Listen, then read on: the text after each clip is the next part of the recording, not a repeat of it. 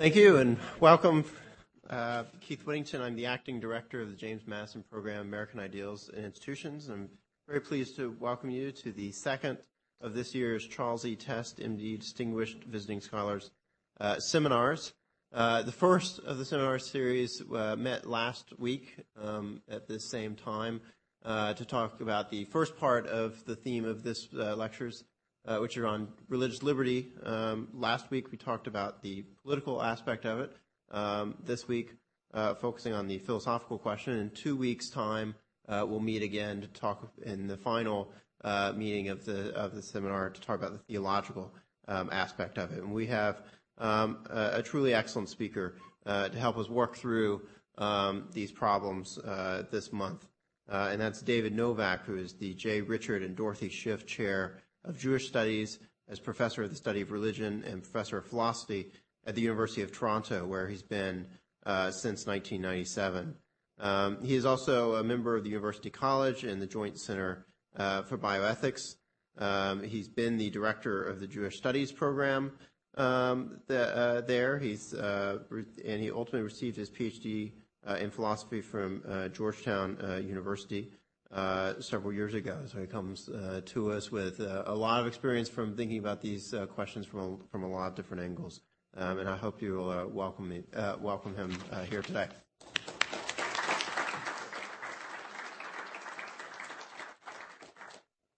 It's good to be back here for this second lecture of the series. Um, once again, I think that to help uh, follow the lecture, I will uh, announce each of the uh, sections uh, of the lecture, which gives you a chance to kind of uh, shift gears for uh, the next topic. section one is entitled Morality and Religion. in the previous lecture on religious liberty and politics, we saw how the exercise of the right to religious liberty becomes publicly controversial when religious communities choose to make moral claims on the secular body politic.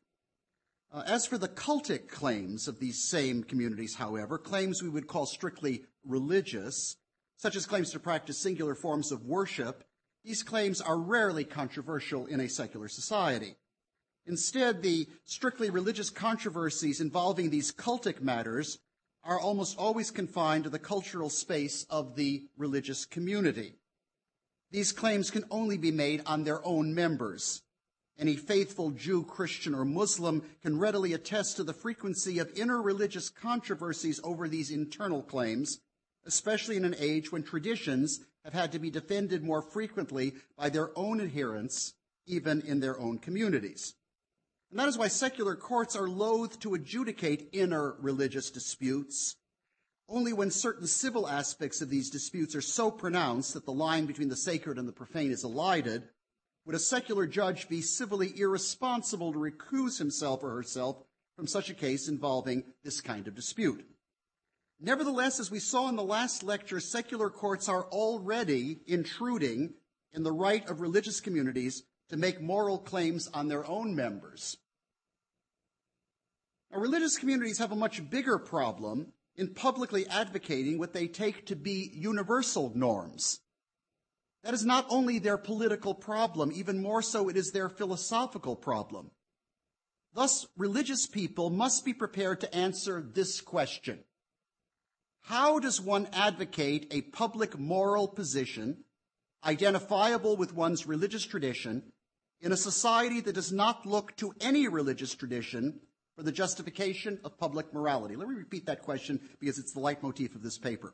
How does one advocate a public moral position identifiable with one's religious tradition in a society that does not look to any religious tradition for the justification of public morality? Surely the political disestablishment of religion means that civil society may no longer look to any religious community for the authorization or justification of any public policy, let alone for any specific legal warrant. Now, how one justifies a public stance that is consistent with one's theology without invoking that theology as its authorizing source is a philosophical question. It requires a philosophical answer. Unfortunately, when it comes to raising this question, though, let alone answering it cogently, religious communities have not been too articulate, let alone persuasive. And I suspect that their political ineptitude is largely due to their lack of philosophical clarity on this and other claims of religious liberty they make in public. So let me be so bold in this lecture to help religious communities, or to try to help religious communities, make at least a more plausible, if not more compelling, philosophical case for their public moral claims. I do this, of course, with a vested interest in the matter, myself being an active member of one such religious community in our society, a community that could and should be more vociferous in its advocacy of certain public norms, norms that are not simply for the sake of its own particular political interests. The philosophical problem of religious advocacy in a democracy is based on the following question. Must religious people derive their public morality from their theology? Or does morality need a religious justification in order to be valid? If the answer is yes, then while the personal motives for what religious people advocate can be based on theology, or anything else for that matter, they cannot expect their fellow citizens to accept moral positions based on these same personal motives. More publicly acceptable reasons are required if there is to even be the possibility of rational assent from persons whose theologies are different, and especially from those who have no theology at all. That is because theologies as we know them conceptualize historical revelations. And in the deepest sense, we citizens of a multicultural democracy do not share a common history, which is a Heilsgeschichte, a sacred history. We do not share a history that extends from revelation to redemption, a history that gives us our true place in the order of the universe. That is why, as citizens of a multicultural democracy, we are not a chosen people, nor should we act if we were one there. In theological perspective, a certain community believes that God has spoken to them. They in turn have accepted that revelation as the foundation of their communal life, a revelation whose occurrence and whose content is then transmitted, traditio, to each succeeding generation. The interpretation of the historical narrative of Revelation and the ongoing interpretation of its normative content is the task of theology. As for tradition's normative content, theology is also needed to apply that content to new situations and even to considerably reformulate that content because of new situations. Narrative theology deals with the content of revelation. Normative theology deals with, excuse me, narrative theology deals with the context of revelation. Normative theology deals with the content of revelation. As such, theology speaks the language of historical authority an authority that cannot claim prima facie rationality so as to make it compelling to the rest of the world that has not already included itself in a singular historical narrative and accepted its norms. I say singular rather than particular, since no faith community regards itself to be part of a larger whole called religion, a whole that can be accessed by some sort of induction without any prior faith commitment on the part of the thinker performing this induction. Faith, which connects adherents to their own religious traditions, cannot be taken as either a self-evident premise or a necessary conclusion from self-evident premises. Faith is not a form of philosophical reasoning. Philosophy can prepare one for faith, even deepen it, but a philosophy cannot automatically engender faith. Faith is not so much a leap from the rational into the super-rational as it is one's acceptance of a communal narrative by including oneself within the narrating community together with the confidence that its story is basically true, even if not verifiable by external criteria. There is no way of ascertaining the truth religions, religions teach without one believing that is accepting with certainty the testimony of the persons who have testified to this truth by their transmission of that truth. You are my witnesses, saith the Lord, Isaiah 43:10. Faith is the way one accepts what the tradition has to say, how it bespeaks the covenantal relationship with God given to the members of the faith community by revelation and its historical transmission. One's keeping the commandments, which is called mitzvot, in his or her active expression of one's practical fidelity to God, who is the object of faith. Faith, in Hebrew emunah, is the objective confirmation of revealed truth, emet in Hebrew, about what God does in relation to us and with us. Trust, bitachon in Hebrew, is the subjective confirmation of the one who has been who has revealed his word to the faith community in general and now to this believer in particular. But neither faith nor trust is possible unless the faithful, trusting believer is already within the communal narrative in order to live according to its law.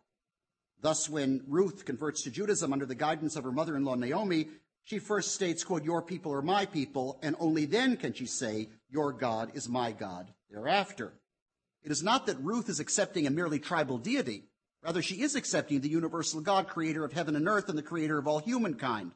Yet Ruth's acceptance of that God is not universalizable. Rather, she is covenanted with God as God is uniquely covenanted with Israel at a point within their history. That is why Boaz, her husband to be, blesses her in the name of the Lord God of Israel under whose wings you have come for shelter, Ruth 2:12. The actual universal acceptance of the universal God, though, will have to wait for the messianic future, the culmination of all earthly history, when, as the prophet says, quote, on that day the Lord shall be king over all the earth, and on that day the Lord alone and his name alone, Zechariah 14:9. That is what separates theology and philosophy. Theology is about history. Philosophy is about nature. Theology is concerned with the truth of singular events in the world. Philosophy is concerned with the truth of regular processes of the world. Part two, natural theology and natural law. Two questions now confront us. One, can one speak of God now in a way that could garner universal consent, especially universal moral consent?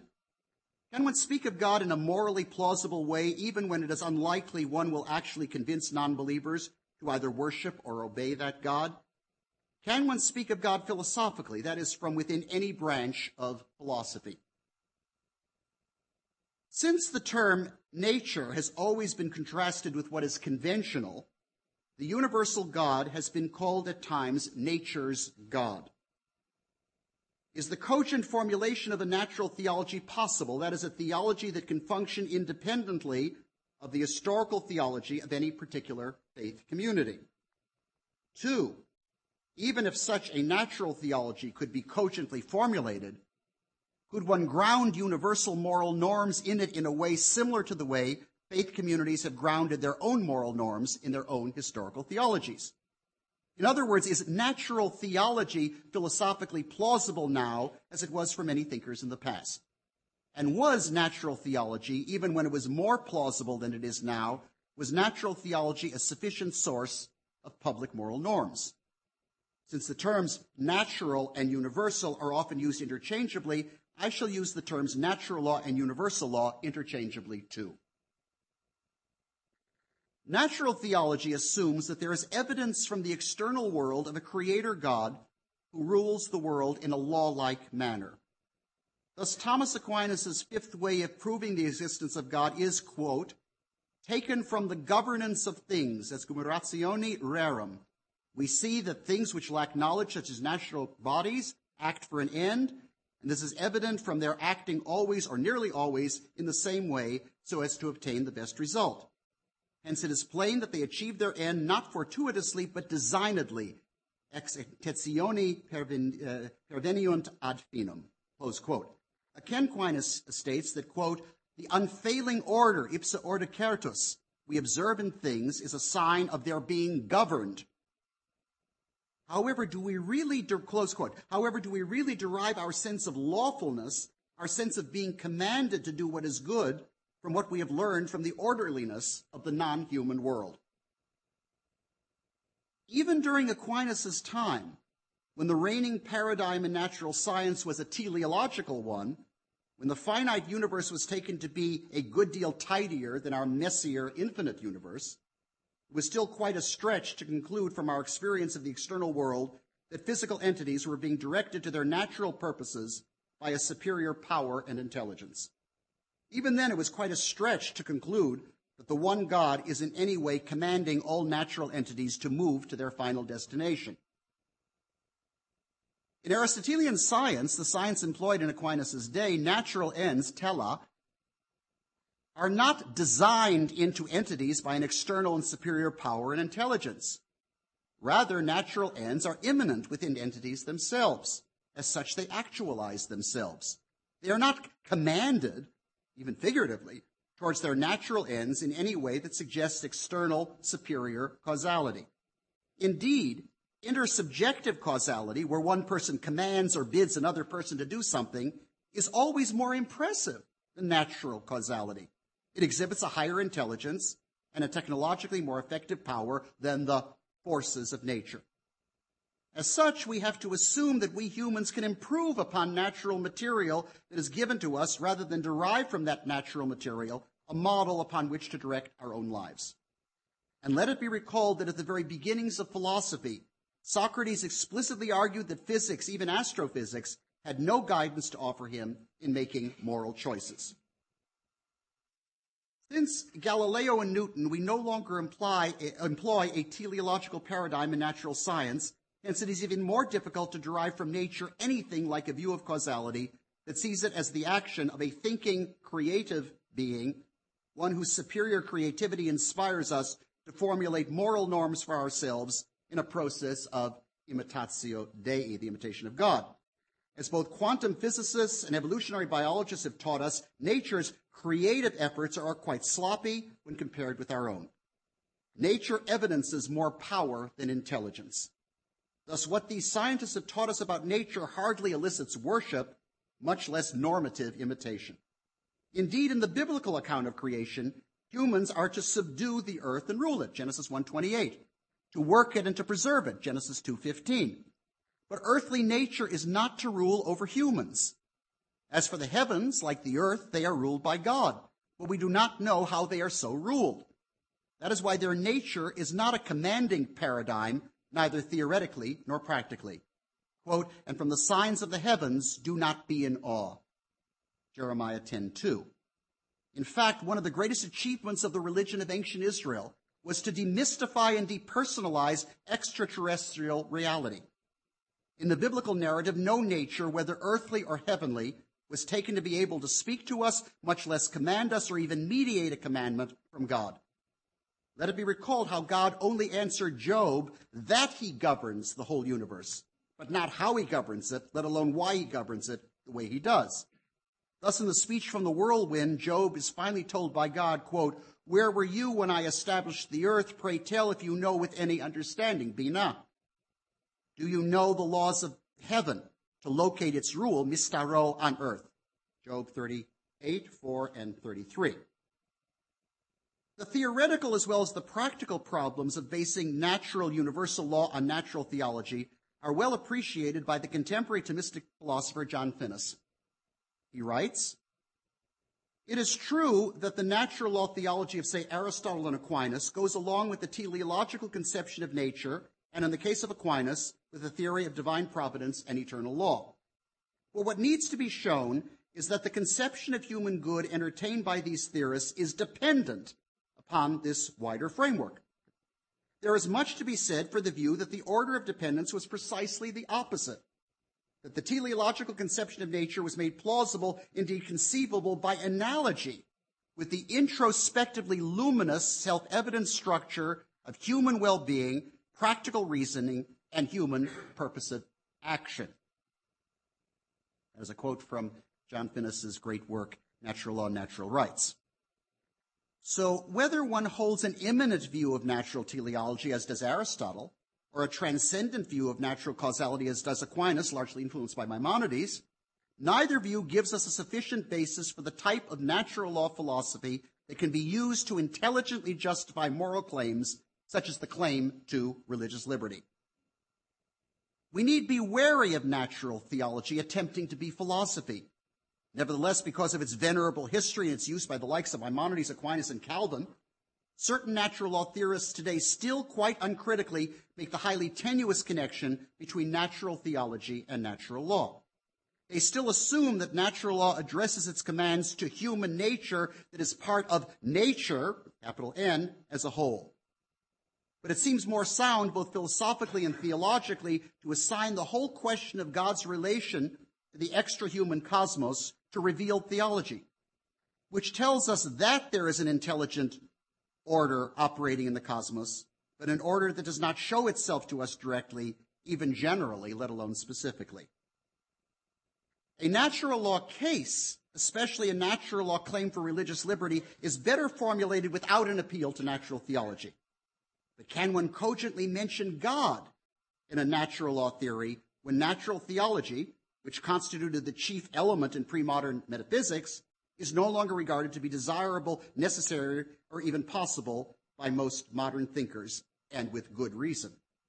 So must philosophers follow, for example, Hans Kelsen's philosophical rejection of natural law because it is essentially inseparable from by now philosophically discredited natural theology? Or must theologians follow, for example, Karl Barth's theological rejection of natural law because it is essentially inseparable from theologically discredited natural theology? The question then is whether or not one can connect God with an ethics that is based neither on natural nor on revealed theology. Can God be connected to a more philosophically compelling ethics today? Part four, natural rights. Some see the modern idea of natural rights to be a complete break with the classical idea of natural law. As such, any similarity between the way classical natural law theory deals with God and the way modern natural rights theory deals with God is erroneous. Modern natural rights theory is taken to be essentially atheistic. Thus, when modern natural rights theorists like Hobbes or Spinoza even mention God, it should be seen as a mere sop to their contemporary societies in which most of the people and almost all the powerful people were theists. So when these modern natural rights theorists speak of God, they are really winking at the few philosophers who can appreciate what they mean, how they truly understand themselves, as Leo Strauss liked to put it. One can see how this atheistic conclusion about modern natural rights theory was reached. If none of these modern natural rights theorists regards biblical law with its commanding God to be authoritative anymore, and if their invocation of natural theology is so uncritical, then it would seem that there is simply no other theistic alternative. I would now like to argue that there is an alternative, that one can connect God to a natural rights ethics without natural theology altogether and aside from revelational theology for the time being. I attempt to do so now by a radical reading of the most famous sentence in the United States Declaration of Independence, written and published by Thomas Jefferson in 1776. My reading is radical because I, try, I shall try to see meanings in that sentence that Jefferson himself would probably not have seen, but meanings that he nonetheless could not reject as contrary to his own intentions in principle. My reading of that sentence takes it to be a philosophical statement that admits of ongoing philosophical interpretations. Some may I, might say I'm deconstructing him. We all know the sentence by heart, but let me refresh your memory anyway. Quote, we hold these truths to be self-evident that all men are created equal, that they are endowed by their creator with certain unalienable rights, that among these are life, liberty, and the pursuit of happiness. Now, first, what is meant by a self-evident truth? Surely the equality of all human beings is not self-evident. Wouldn't it be more self-evident to most people to say that all humans are not created equal? Humans are patently different, some younger, some older, some weaker, some stronger, some smarter, some dumber.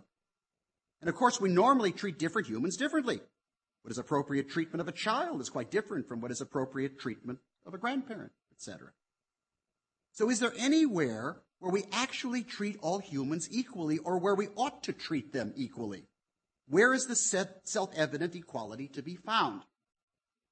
Well, isn't the self-evident equality of humans something that is inherent in the proceedings of a court of law? That is a court of law where the due process of law obtains. Here, doesn't every person have an equal claim to justice because every person is equally subject to the commands of the law whose violation is being adjudicated in that court of law? That is why the due process of law is evidently contradicted if a court of law treats those standing before it for justice unequally. Quote, you shall not pervert justice by privileging any person, lo takir panim, in judgment. Deuteronomy 16:19. This is the best expression of the truth of, of the law not being a respecter of persons. So taking a bribe to treat one litigant more favorably than the other is the prime example of such partiality, such unequal justice. That is why the prohibition of taking a bribe follows upon the more general prohibition of respecting persons in judgment in the norm just cited from the Bible as a prime illustration of this universally evident truth. I'm not citing it as biblical authority, I'm citing the Bible as illustrating a universally evident truth. Now, if persons are to be treated equally as litigants in a court of law where the due process of law obtains, and that is because they are all equally subject to the law by which they are being adjudicated, where does that prior law come from? Wherefrom are all these human beings commanded to practice the law by which they might be adjudicated should they be called to be litigants in a civil or criminal trial? Now, if one says that this commanding source, this authoritative foundation is the state, that begs the question, since one can then ask, what is the source of the state's authority? Why do I have to obey its commands? So much so that this obligation makes me subject to the adjudication of its courts if I am indicted for possible violation of those commands. Two answers are usually given to this overall question. One of them answers the question in a morally objectionable way. The other one begs the question altogether. To answer that the state has prima facie authority is to assume that the power of the state need not justify itself. But if that is the case, then the state cannot make moral claims on our obedience because the state cannot justify those claims to be rights. Moral claims must be justifiable in order to elicit rational consent, which is wholly different from terrified surrender. Therefore, the state, so unjustifiably conceived, can only exercise its claims by the use of force. Accordingly, we only obey the commands of the state because we fear its power to harm us if we disobey those commands. Needless to say, this approach makes it impossible to argue against any kind of tyranny, whether of the ancient, medieval, or modern variety.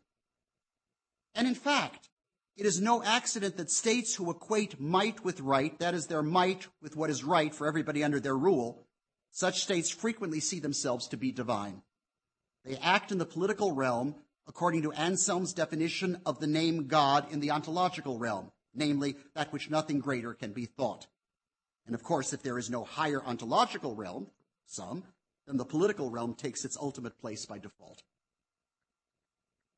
Now, even though the state is defined as a corporate person, in fact, the greater its power, the more it needs to be governed by one individual person. Thus, the abstract divinization of the state turns out to be the divinization of a real person. Think of the cults devised by and for Hitler, Stalin, Mao Zedong, or Saddam Hussein. Our good sense of horror at this prospect makes us realize how the ancient prohibition of idolatry even precedes any certainty on our part whether there is God or not. Even before we have any certainty that there is God, we are keenly aware of what is not God and what ought not to be made into God. That was a point, mutatis mutandis, made by both Paul and the ancient rabbis. Now, the usual way out of this idolatrous conundrum is to invoke popular sovereignty, the type of sovereignty of the opening words of the Constitution of the United States, quote, we the people of the United States do ordain and establish this Constitution for the United States of America. Yet that merely substitutes the people as autonomous persons, plural, for the state as an autonomous person, singular. But if that is the case, we hardly have the equality of which the Declaration of Independence so forcibly speaks. After all, if autonomy is power, even the power of intelligence, power is hardly distributed equally. So where does the equality, especially the equality of rights, come from? That is the equality which the Declaration declares to be endemic to human nature and which our experience of the due process of law ever reminds us. Neither the autonomy of corporate power nor the autonomy of an aggregate of autonomous persons, Rousseau's general will, can give us the equality that is so emphasized by our democratic traditions and our human experience of whatever justice is possible in this fallible world. That being the case, it would seem that the Declaration deals with the question of law, while the Constitution only deals with the political procedures for administering that law and adjudicating according to it. But since these political procedures presuppose the law, the Declaration, which speaks of laws of nature, is the true preamble to the Constitution, logically speaking. And here I'm giving philosophical expression to an historical point made by a venerable American historian, the late Professor Avery Craven, in an unforgettable lecture I heard him deliver when I was a first year undergraduate at the University of Chicago 47 years ago this month of November. I do hope that undergraduates here at Princeton, or any university for that matter, will hear some lecture now that they will still remember so vividly when they reach my age. Five, divine endowment. The Declaration speaks of all men, today we would say all humans, being, quote, endowed by their Creator with certain unalienable rights. But how is one endowed with a right? And why is that endowment, though self-evident, not self-referential? That is, why can it not be something the bearers of these rights by themselves give to themselves, neither collectively nor individually? In other words, why are these rights examples of heteronomy, understood to be a law from another, heteros in Greek, rather than autonomy, understood to be a law from oneself, autos in Greek? The reason one needs to look upon his or her rights as endowments rather than as innate properties is because of the sense that we are commanded to pursue our rights and the rights of all others like ourselves. Following our reading of the Declaration, that means we feel commanded to pursue our rights, to make our claims to life, liberty, and the pursuit of happiness.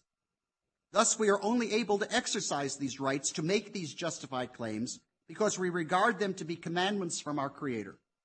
Indeed, we might say that God creates us humans uniquely by commanding us to pursue life, liberty, and happiness.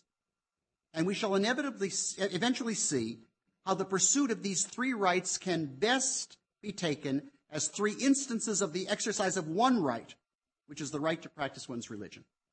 Furthermore, because I have been so commanded by God, I am empowered to make claims for my life, liberty, and for the pursuit of happiness.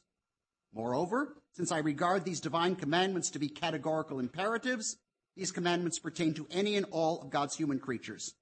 They are universalizable. They pertain to anyone under the same general circumstances. As such, my pursuit of what I've been commanded must include my pursuit of the opportunity to keep these commandments for all others as well. Like all categorical, such categorical imperatives, the subject of these commandments is we, not I. They are public, not private. To illustrate how these commandments are received, how one is endowed with them, let me quote to you a powerful statement of how the first commandment, the commandment to live, was received in the most extreme circumstances possible in Auschwitz by a Polish prisoner there who wondrously, like all the survivors, lived afterwards and who had enough presence of mind to write a deeply moving reflective memoir shortly after her liberation. Pelagia Lewinska writes, they had condemned us to die in our own filth. They wished to abase us to destroy our human dignity, to efface every vestige of humanity, to fill us with horror and contempt towards ourselves and our fellows. But from the instant I grasped the motivating principle, it was as if I had been awakened from a dream. I felt under orders to live. And if I did die in Auschwitz, it would be as a human being. I would hold on to my dignity. In his commentary on this cri de coeur, the Jewish philosopher Emil Fackenheim, writing, I might add, about this non-Jewish woman, asks, quote, She felt under orders to live. We ask, whose orders? Why did she wish to obey? And above all, where did she get the strength? Once again, willpower and natural desire are both inadequate. Once again, we have touched an ultimate. Close quote.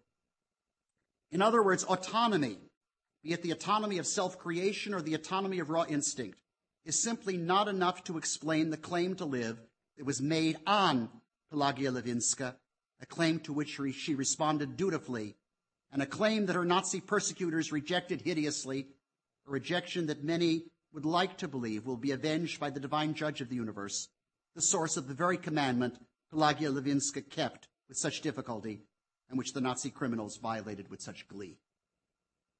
But unlike Pelagia Lewinska, who hesitates to name the sources of these orders God, and who are we, Fackenheim reminds us to tell her what to say, nonetheless, those who wish to pick up on Lewinska's claim to life might well be advised to make it in the name of God.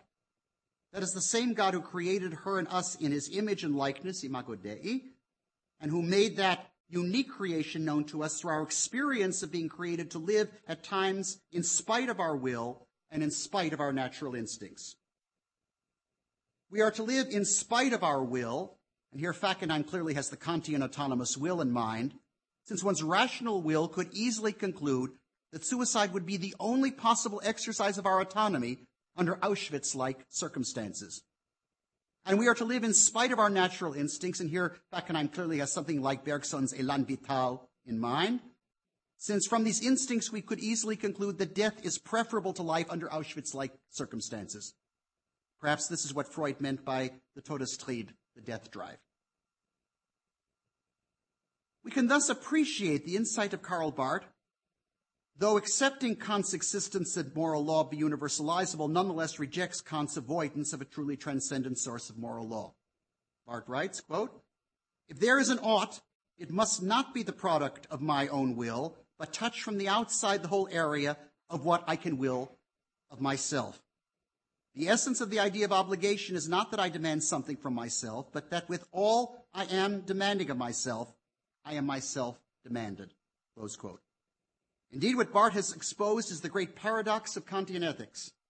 How can I be both the source and the subject of the same act? Isn't the verb command a transitive verb? As such, how can the one who commands and the one who is commanded be the same unique person?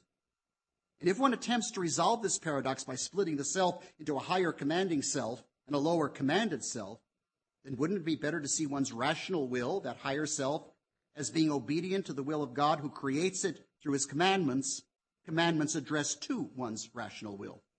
Isn't a real transcendent other more authoritative than an immanent imagined other? As Barth puts it, quote, conscience is the totality of our self-consciousness insofar as it can receive and proclaim the command of God as it comes to us. The command is not revealed and given by conscience, but to conscience. Close quote. That is what as Barth puts it, alone makes it an effectual command.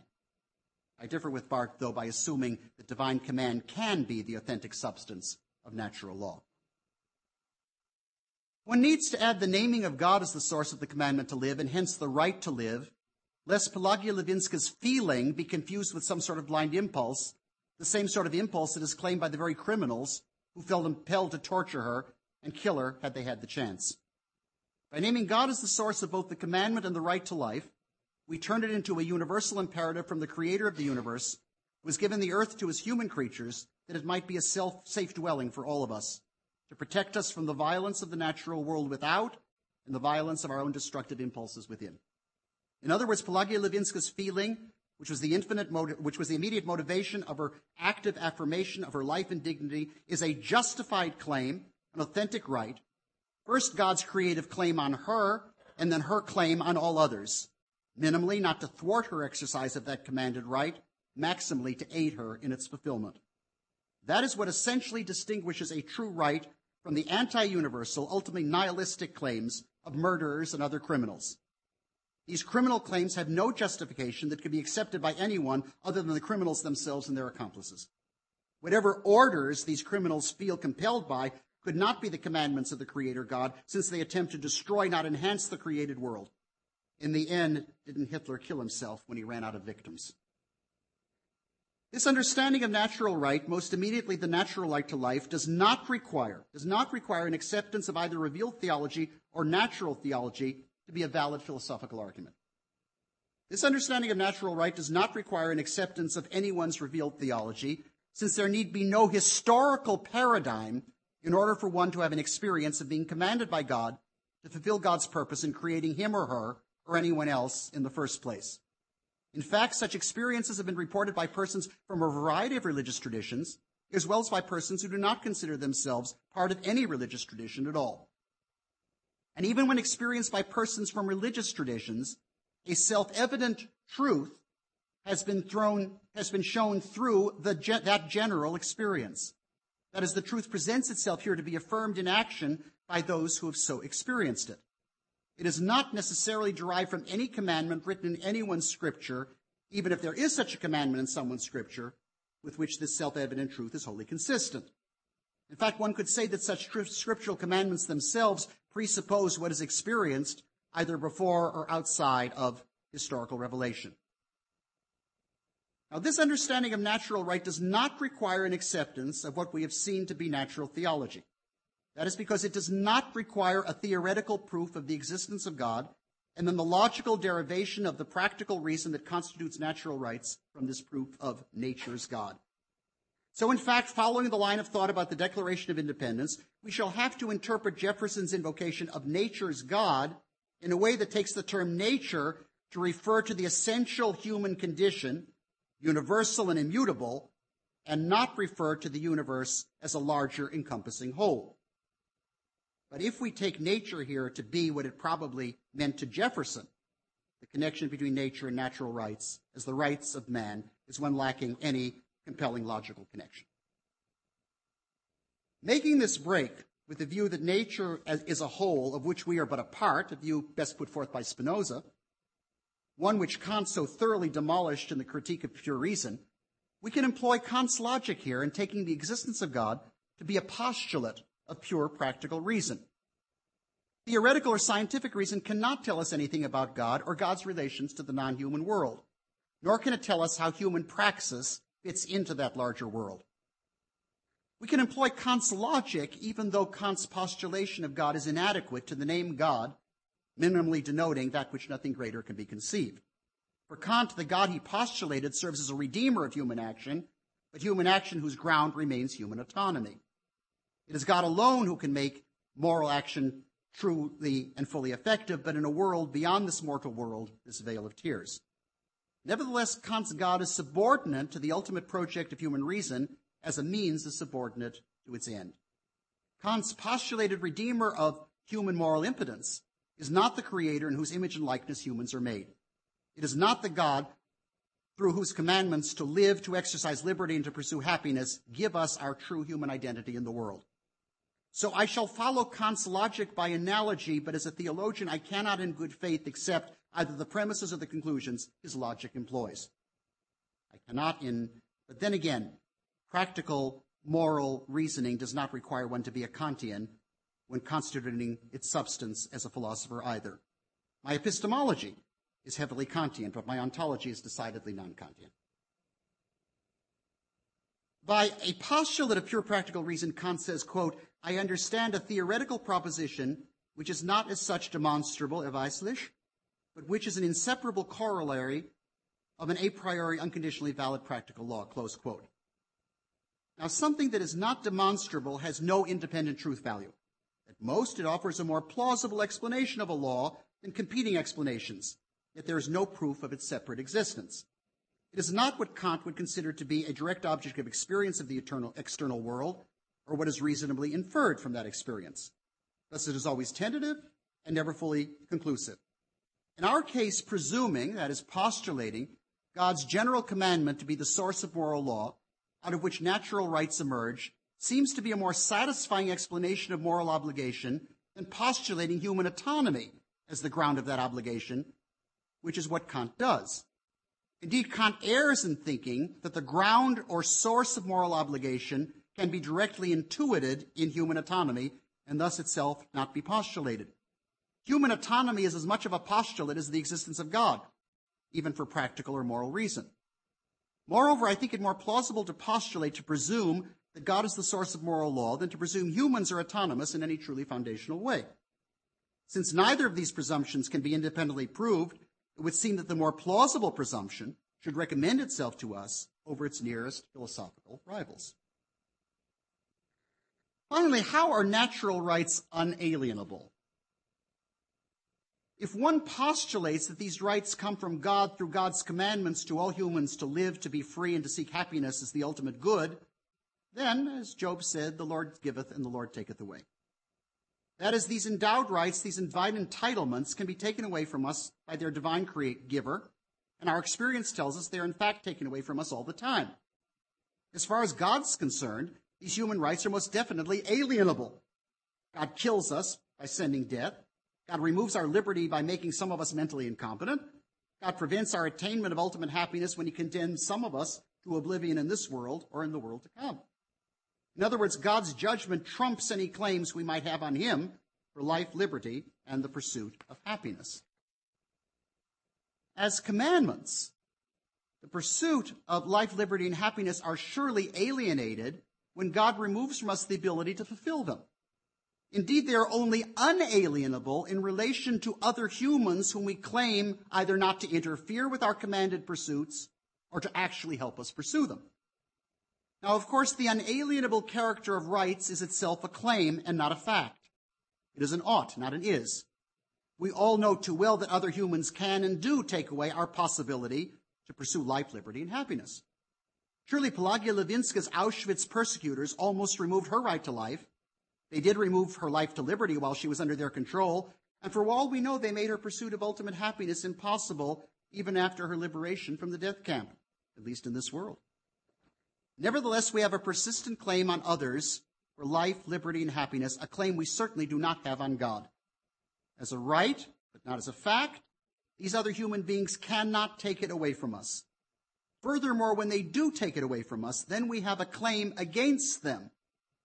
In a society where the due process of law obtains, we, or if we've been killed, others on our behalf, can claim that the crimes that did alienate us from our life, our liberty, and our pursuit of happiness be avenged either by the payment of the criminal's property, restitution, the loss of the criminal's liberty, imprisonment, or even the loss of the criminal's life, capital punishment. Part six, life, liberty, and happiness. We have seen how one pursues life by feeling commanded to do so by higher authority under orders in Pelagia Lewinska's memorable words, and how one's being so commanded is how he or she then exercises the right to pursue life as a claim upon one society and its government. Or in Pelagia Lewinska's case, it is the right to resist the counterclaim of those governing her for her to actively cooperate in their program of killing her, first spiritually and finally physically. But understanding the right to life to be the right to pursue life requires a slight emendation of Jefferson's own words in the Declaration of Independence. It will recall that we have rights to life, liberty, and the pursuit of happiness. But I think that when we ponder just what the right to life means, and it's more than a slogan by those who oppose abortion, it has wider meanings than that, although not less, we realize that the right to life is the right to pursue life especially to pursue life as something to be actively furthered and not just as something to be passively accepted as already granted. The same is true, as we shall see shortly, with liberty. So I would amend Jefferson's sentence, no better reinterpret Jefferson's sentence, uh, not wanting to be as arrogant as Jefferson himself as when he was preparing his own emended version of the Bible, no less. Uh, I would amend the sentence to now say, the pursuit of life, liberty, and happiness. These pursuits, then, are inalienable rights which only God may ever take away from me, but never man, except on the rare occurrences when I grossly abuse them. When it comes to the pursuit of life, we must see this pursuit as entailing the pursuit of communal life, which is endemic to our human nature. The first community we seek is our family, not so much as the family we already have, but the family we desire to found, to establish in marriage. And that pursuit of marriage as the foundation of family, as a norm and not just as a fact, is itself the pursuit of life when its prime, although not exclusive purpose, is the procreation and rearing of new human life. Furthermore, this pursuit of the procreation of life is not just the fulfillment of the biological urge for genetic reproduction, it is even more so the moral choice to further our communal identity into a new generation. As such, this pursuit is the fulfillment of a commandment, which then leads to the exercise of a right or claim on those having political power over us. Once again, it is a minimal claim of non-interference in the fulfillment of this commandment by the government. It is also a maximal claim for active political and legal support of our pursuit of a fully communal familial life. An example of how this right to life is pursued is the case of two friends of mine, an old couple now who married and quickly had children immediately upon their liberation in 1945 from the Bergen-Belsen death camp. Why do they desire to marry immediately upon their liberation from the Nazi terror? As the husband put it in his typically blunt manner, quote, it was not because we had to fulfill our sexual urges now that we were not starving. In the near moral anarchy of the period immediately after the war in occupied Germany, there was no lack of opportunities for sex. He said, quote, it was because we had to tell ourselves and tell the world that we were alive, not dead, that we were going to rebuild our Jewish family, and that we were going to survive into the future by having Jewish children. In other words, my friends wanted to live and not just survive. And that meant that they wanted to live as Jews in a Jewish family, extending itself into the future by having Jewish children. I can assume that other survivors, Poles like Pelagia Lewinska, felt much the same way, hence this commandment is not peculiarly Jewish. And not being religiously observant or even very knowledgeable of traditional Jewish teaching at the time, my two friends, who became the husband and wife and then the parents they so wanted to be, actually learned this commandment from their experience of being incarcerated in a death camp and then liberated it from, from it just before their persecutors could kill them as planned. I don't think they originally consulted the Torah. The commandment they desired to perform then became a right they exercised by claiming permission to civilly marry from the British occupation force, who then had political authority over them as displaced persons who were stateless at the time. Furthermore, to continue our example, my two friends, who, although not being religiously observant, were not atheists either, decided they wanted a rabbi to officiate their wedding ceremony. By so doing, they were pursuing liberty, specifically their right to freely, that is, with liberty, practice a religion into whose community they were now including themselves, however minimally at the time. That desire for rabbinical celebration of their marriage followed from their desire for a fully human, communal, familial life. If they had chosen only to have a civil ceremony, which was possible, then they would have not been following the commandment they felt to live as Jews. The initiation of their marriage would not have had a Jewish stamp on it, and they could not very well lead them, it could not very well lead them to have Jewish content in the home they planned for themselves in Canada, where they immigrated in 1949 after four miserable but still not life threatening years in a displaced persons camp in Germany. In the cultural sense, as well as in the political sense, if they had not pursued both life and liberty, they would have been stateless. They would have still been homeless in the world had they not sought out the rabbi for their wedding. Finally, we come to the pursuit of happiness. When we believe we are endowed by our Creator with the right to pursue happiness, just what sort of happiness are we commanded to pursue? Before we can exercise our right to pursue happiness, which is our claim upon our government to let us pursue happiness, and for that government to support that pursuit, we need to understand what it is we are claiming. If happiness means whatever we happen to regard as a good to be pursued, then what is being pursued might well be as multifarious as the number of people in such hot pursuit. Thus, if one follows what John Rawls advocated in his influential 1971 book, A Theory of Justice, the happiness to be pursued could be almost anything, but as long as this exercise doesn't harm others or threaten others with harm. But if almost any pursuit is what is meant by the pursuit of happiness, can one also insist with any cogency that this right is unalienable? That it is a prior personal claim on society and its government rather than being a very much revocable or alienable entitlement from the state? Could one claim, for example, one's happiness in owning a gun to be an unalienable prior right, whose ontological or natural priority is something the state is duty bound to respect? Of course, there are people who do make such a claim, but that usually leads them to treat the Second Amendment to the Constitution of the United States, especially its second clause, quote, the right of the people to keep and bear arms, quote, unquote, as if it were a divine revelation. But that is something both religious people and secularists would vociferously deny. And that no way indicates uh, whether one, uh, it's a good or bad thing for people to own guns. It's justification of it. And if that example jars some of my friends on the political right, it could just as easily jar some of my friends on the political left by citing as an example of misplaced inalienability their insistence that the right to privacy, uh, including the right to bodily privacy, uh, is some sort of natural right when in fact it is only an entitlement from the state at present. In both cases, the state can rescind its entitlement of these permissions, either partially or even totally, when the state, either through the legislature or the courts, judges such permissions to be contrary to the common good of society. In other words, no one enters the social contract with such rights that I've, examples I've given, already in hand. In philosophical language, they're a posteriori, not a priori, both logically and chronologically. In fact, the pursuit of happiness is too precious to be rightfully exercised for anything less than the pursuit of the summum bonum, the highest good. That highest good is so high that it is inevitably pursued in the way most people have always pursued God. Only that which nothing greater can be thought, which is the most minimal definition of the name God, could possibly qualify as the summum bonum, the highest good, whom either one pursues or flees, but whose claims on us no one can be indifferent. As T.S. Eliot put it so forcefully in his play about the martyrdom of Archbishop Thomas Becket, Murder in the Cathedral, a martyrdom Becket suffered because of his pursuit of God's commanding presence, quote, those who deny thee could not deny if thou didst not exist. Close quote. In other words, the vehemence of those who pursue, pursue God is matched by the vehemence of those who flee from God. Such vehemence intends a real, not an imaginary object, even if some of the deniers cannot face their real intention.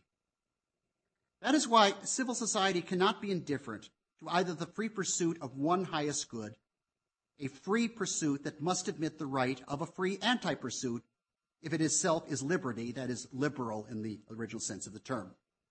Therefore, the pursuit of life in its fullness becomes the pursuit of the liberty to pursue happiness as a transcendent reality, who religious people believe is both the origin and the end of human life. I am the first and I am the last. Besides me, there is no God. Isaiah 44 6. The duty of society, both formally and even informally, is to enable us to pursue or flee from the one who beckons us as the highest good. Negatively, that means society does not interfere in that pursuit, either by dictating it specifically or even generally, or by society claiming divine prerogatives for itself in the person of either its leaders or its institutions, thus substituting itself for God. Positively, that means that the state sees the pursuit of God being conducted by the majority of its citizens to be in the interest of the common good. Here, the common good is somewhat ironically itself negative, since I think it means it is in the interest of the state that its citizens look elsewhere for their ultimate happiness, thus having more realistically modern mod, modest expectations on what the state can do, which is to facilitate its citizens' pursuit of immanent rather than transcendent ends. By ordinary criteria, which are the only criteria philosophy can employ, we can only postulate that God commands. But by these ordinary criteria, which only let us speak of a trace of the divine in our basic moral norms, we cannot constitute what a real direct relationship with this God is. As a Jew, I believe that such a relationship, at least for me and my people, obtains in our covenant with God and the law, the Torah, that gives that covenantal relationship its content. Hence, my philosophical invocation of God here is my minimal, not my maximal existential position. The name God I invoked here is not the same name of God I invoke in prayer, and it is not the name of God I would invoke were I required to die as a martyr for the divine name Kiddush Hashem. It is the same God, but the relationship with the same God is quite different when viewed theologically than when viewed philosophically. As such, God is named differently there than here. So I end this lecture with a question. Is religious liberty an issue in a context that is explicitly and not just implicitly religious? Or is religious liberty an issue where God is both quoted and addressed continually? My tentative answer is yes. God willing, I shall spell out that answer in the next and concluding lecture in this series, the lecture on religious liberty and theology. Thank you.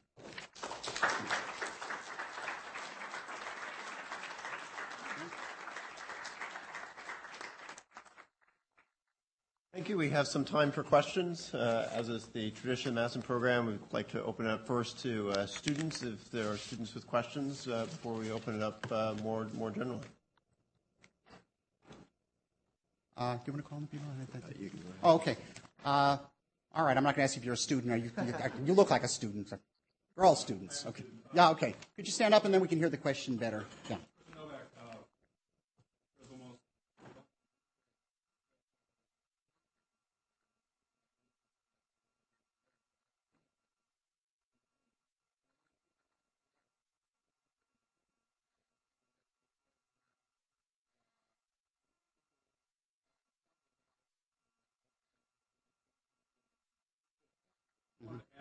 unidad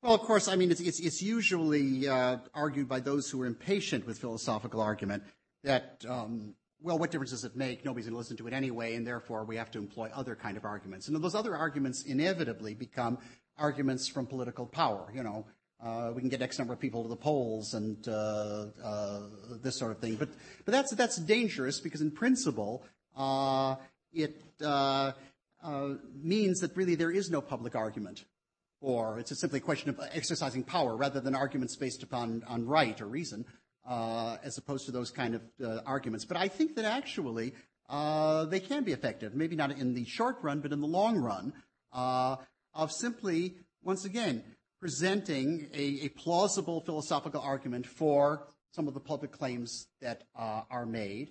uh, and insisting that those who would reject religion out of hand uh, engage in some kind of rational uh, discourse. And at times you can almost, almost be forced, for example, like, in a, like in a, where it involves a legal trial or whatever.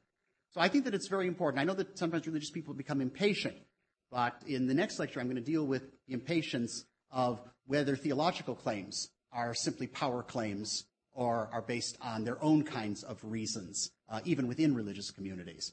And I, I, I, know there's a tremendous frustration. They're not going to listen to us anyway.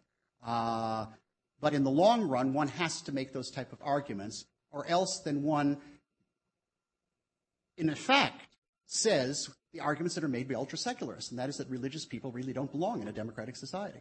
They're really anti-democratic, and uh, therefore they are uh, a menace to uh, democratic reality.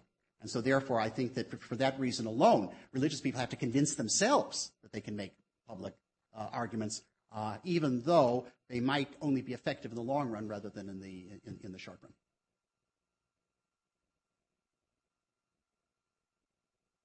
Yes. You just so we can hear you. Yes.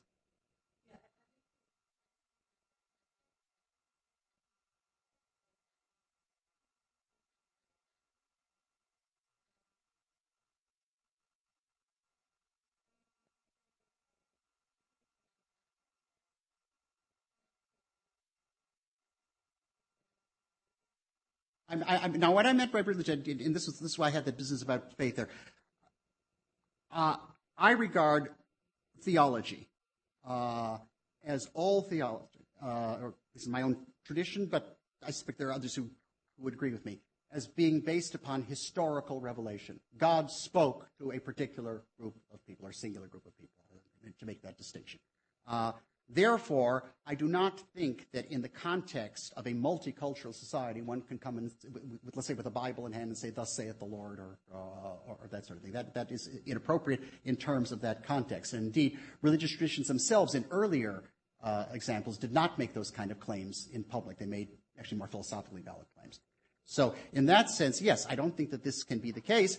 People can identify clearly where they're coming from. And if somebody says, well, is that, is that not a rationalization for your theology? One can say that it happens to be that this philosophical claim agrees with my theology, but my theology has a lot more things to say that I can nearly, cannot say as claims upon uh, a general society.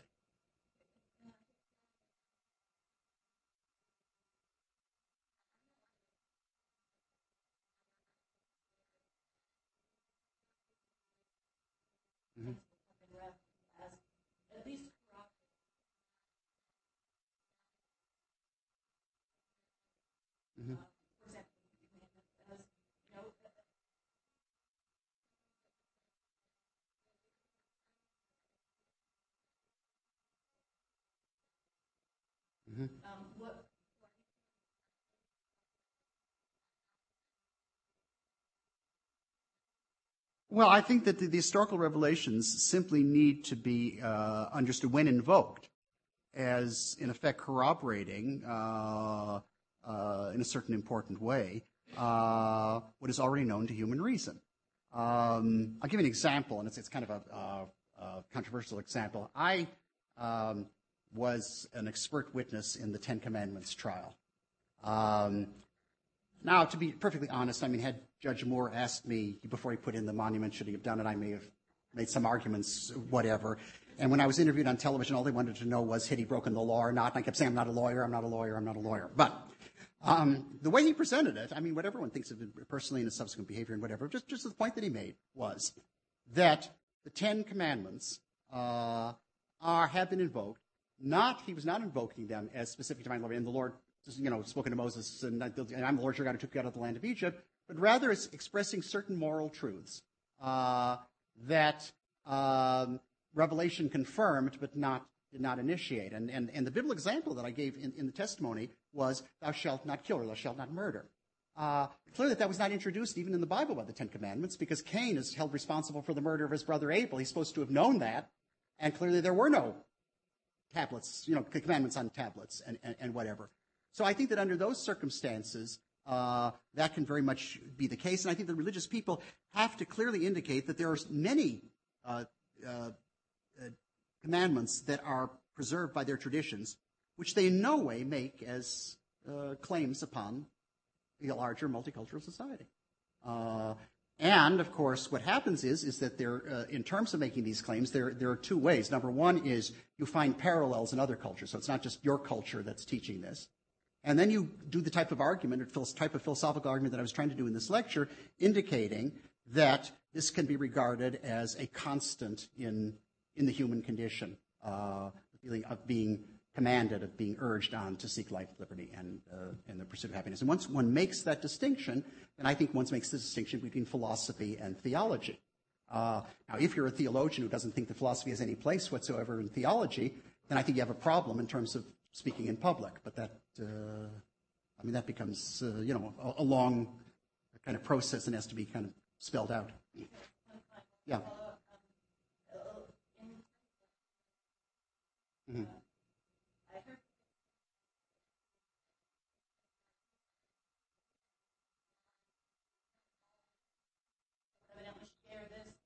Mm-hmm. Um, but I'd be curious to hear how you explain that even though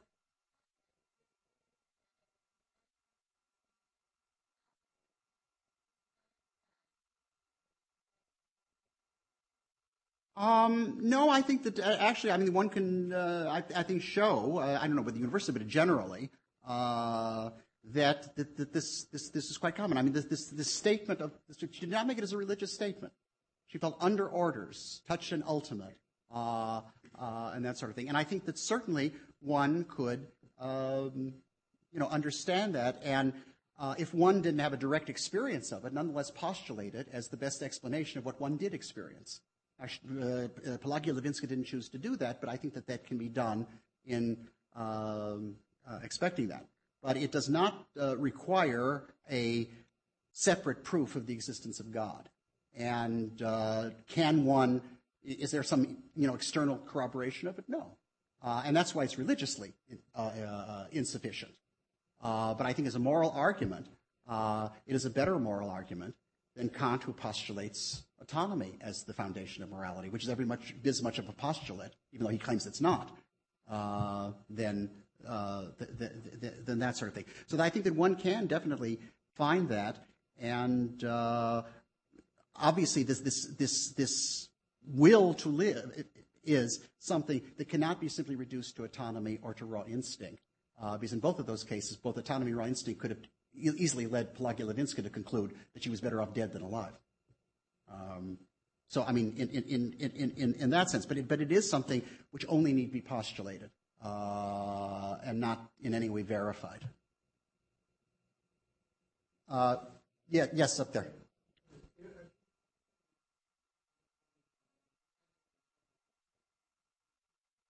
to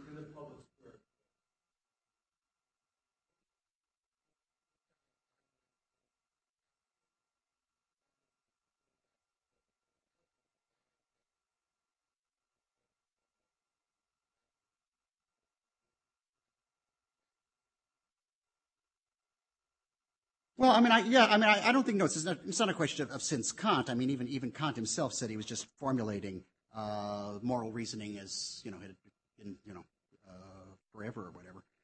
But um, no, I think that this this this is important once again in, in answer to the first question, uh, because if one um, cannot make these kind of philosophical claims in public, then religious people uh, have to basically adopt a sectarian mode, and that is separate themselves, uh, which in effect has been argued by Stanley Hauerwas.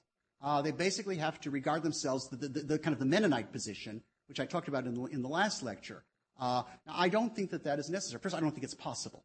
You're part of the society with, you know, whether you like it or not. You're or at least a participant in the society.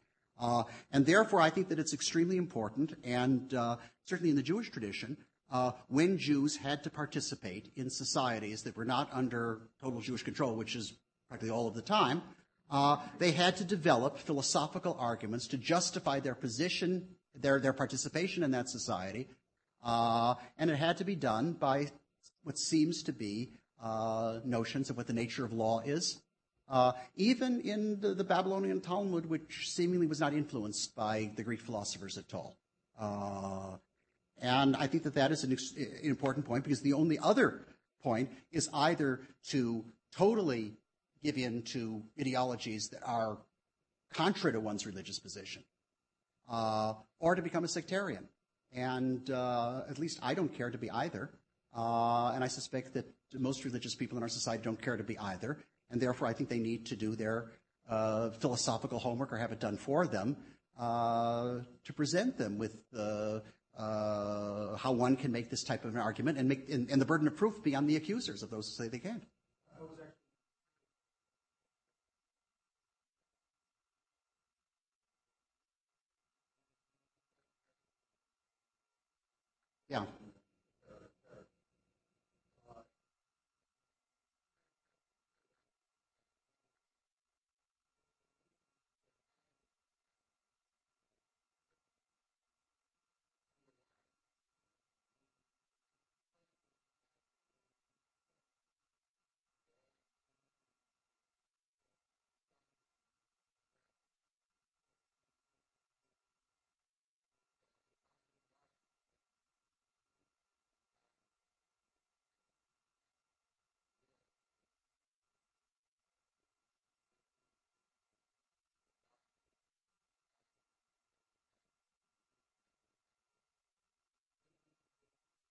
Well, the implication of that is, is that if one's argument is simply, well, this is what Western tradition you know, has always taught, or the Judeo-Christian morality, which in the last lecture I spoke about as being a morality that both Jews and Christians discovered, that they did not claim to have invented, uh, and discovered for the same reasons.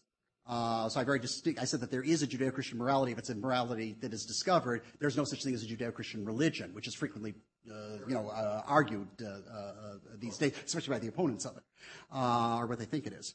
Um, but I think that the, the, problem there becomes is that if we can only somehow say, well, this is our Western tradition, and this is how we've always done it, then when the complex, when, when the constitution, when the, what comprises society, different people come in from different areas, what kind of an argument is that? But on the other hand, if we indicate that the United States, which probably more than any other nation uh, was uh, founded as a philosophical construct, uh, then our appeal is to reason, not to simply uh, tradition, even though obviously there are traditions. Uh, but traditions in the strong sense are based upon historical revelations. Uh, and that becomes something in, entirely different. Now, it's, it's my own opinion, this is my current work, that a social contract, the idea of a social contract, being, could have only been made by people who are committed to, to historical covenants. That they would be the, the, only people who would actually been capable. So, so, so in the work of mine that's in press here at, at, at Princeton, um, it's not that the covenant is, is a contract, but covenantal uh, li- people who are living by a covenant seem to be the only people who are capable of making a, uh, a social contract. That's historically the case too. If one understands 17th century history, especially in England. Uh, so, but when one uses simply, well, this is the way we've always done it, or, or, or what have you, uh, without any kind of rational argument, then one does things like, for example, in France. Uh, instead of discussing what liber- religious liberty means, we're going to outlaw headscarves. Uh, and this shows, I think, an incoherent notion of what role religion plays in, in, in, in society at, at, all, and therefore represents philosophical coherence at the highest level also of the French government. I would hope that uh, in the United States, uh, that uh, we would have more philosophical, and I say that as, as, an American, obviously, with a certain degree of chauvinism, but uh, I would hope that we would be able to make uh, uh, arguments uh, for religion, which do not mean the imposition of religion, nor arguments that are directly deduced from theology. yes?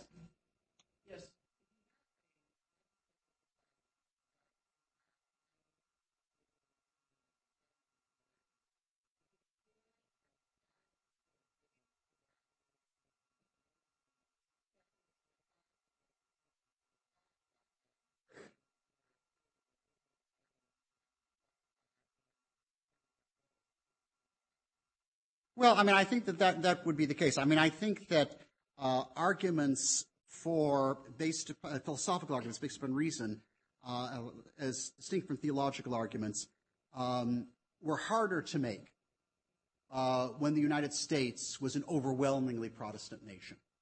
Um, now, I think one can make an argument that every religious tradition is in some way or other a minority.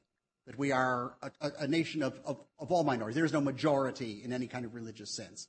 Uh, in that way, I think that it makes a greater need for one. So one's not simply tolerating minorities, but one is very much justifying one's minority presence in a multicultural uh, society. So I think we have a unique, unique opportunity now for philosophical clarity in this society, which wasn't present when it was kind of assumed that everybody in the United States was, you know, was a white Anglo-Saxon Protestant, or if they weren't, they should kind of act like one. Uh, clearly, that's not the case. Now, where I live in Canada, it's even in some ways easier to make because Canada began as a multicultural society uh, by design. Uh, so I think that at, at this point, historically, uh, this would be the case. But societies that have an overwhelming number of, of members of, the, of, of, one religion uh, have a much more difficult problem. Is why shouldn't just simply that religion be demanded as a prerequisite of citizenship? If I could yeah. follow up. So in a community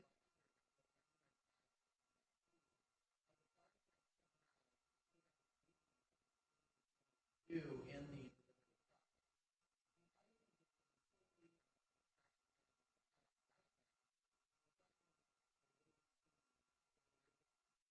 Well, in a society that doesn't have an official religion, uh, even if 99 and a half are, are, are Protestants, only half a Jew, or, or, half a Catholic, or, or, or whatever, uh, then they cannot claim to be governing their society on uh, Protestant principles or Catholic principles or, or uh, uh, Jewish principles.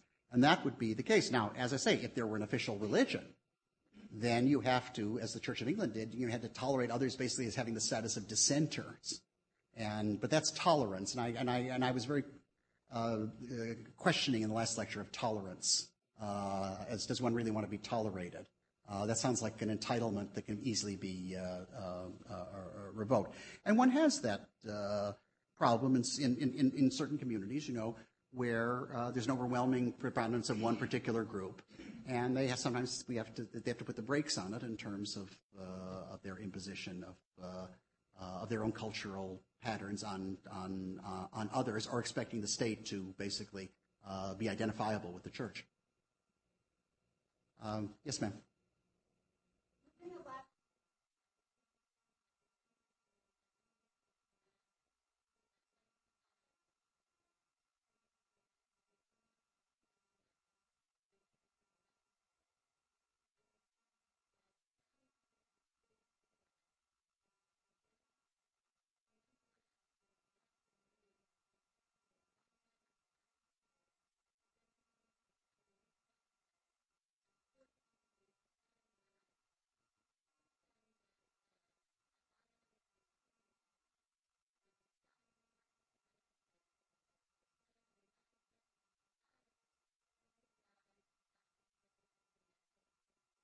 Mm-hmm. How do you reconcile?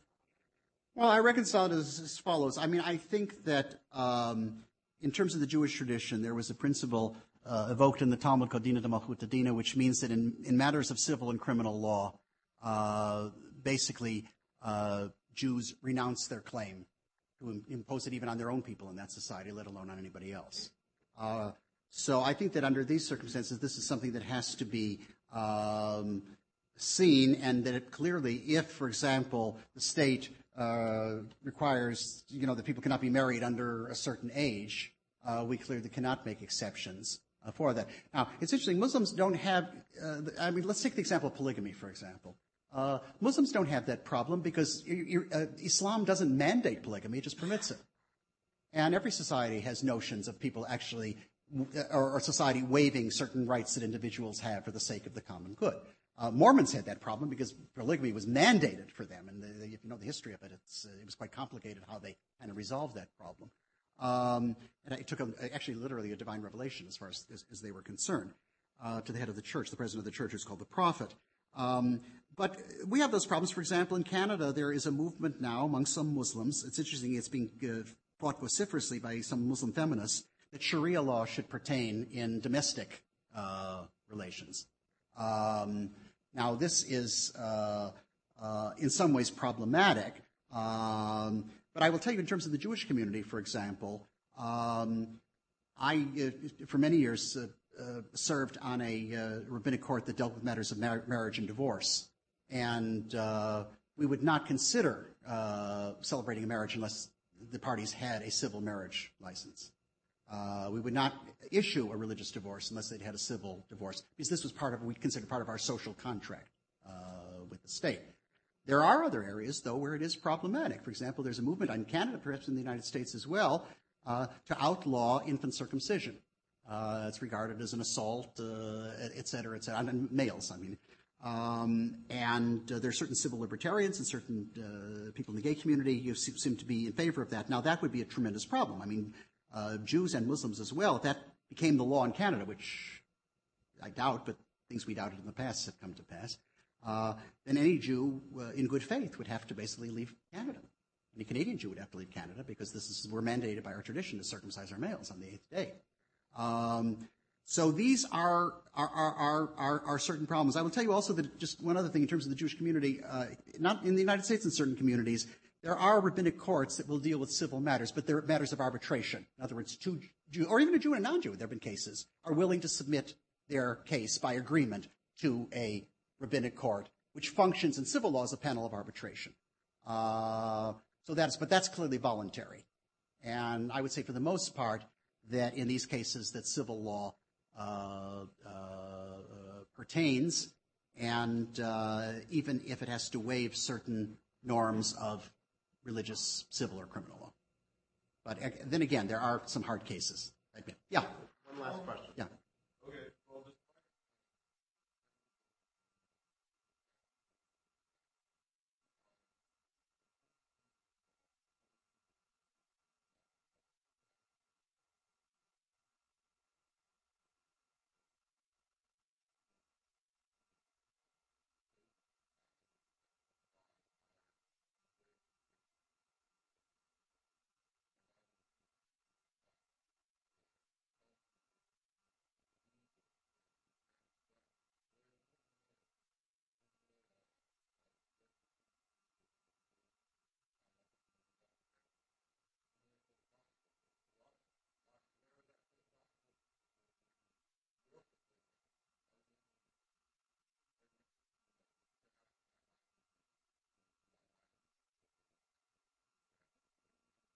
Well, um, yes.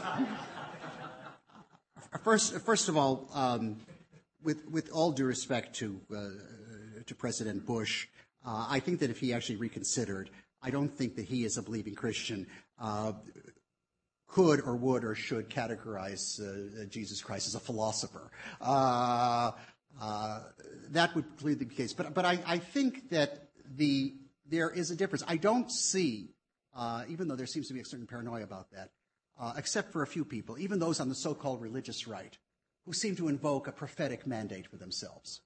What I think they do in, in, in, in their better moments is to say that we believe there are certain norms of God that are apply to all people. Uh, I think that what they need from people like me is to work that out philosophically. Uh, and then they say we think we should live up to them. Uh, and, but yes, I, uh, there is no, in, in, fact, it's very interesting that in the Jewish tradition, uh, it says that after the destruction of the temple, prophecy, the power of prophecy was given to uh, idiots and, uh, and children. Uh, which means that in the Jewish tradition, nobody can invoke, even though some do, that do this because God has commanded me to do this especially. You, there has to be a reference to a source, and there has to be a rational argument based upon uh, uh, uh that source. And uh, I think that, uh, uh, you know, to a large extent, uh, that that very much is, is the case. But even within religious traditions, religious traditions are highly suspicious of people who seem to have private revelations to which they uh, uh, say that this is, is, is the case, and therefore it's based upon. I mean, even in, in, in the when the Pope writes an encyclical, he writes an encyclical. Yes, he speaks as the Pope ex cathedra, but he makes very interesting both philosophical and theological arguments, uh, which make some of his encyclicals of interest to people outside of his uh, uh, tradition. So the problem of charismatic authority uh, is a problem that every religious tradition has to uh, to deal with, and and do to a certain extent. But I think that the notion of quote the religious right is as much a phantom as the Judeo Christian religion. there are people who hold certain views and what have you, but one could hardly indicate them as uh, ascribing to some creedal, uh, unifying uh, statement uh, uh, and whatever. But I, I see it myself as, as, as, as a religious thinker, somebody who is, is, is, a rabbi who functions at a secular university, uh, that I, I feel myself to have a certain obligation because of philosophical training and whatever, is to provide good reasons for religious people to make claims uh, in public, which are neither the capitulation to a secular society nor the attempt to dominate it or be triumphant over it. Thank you.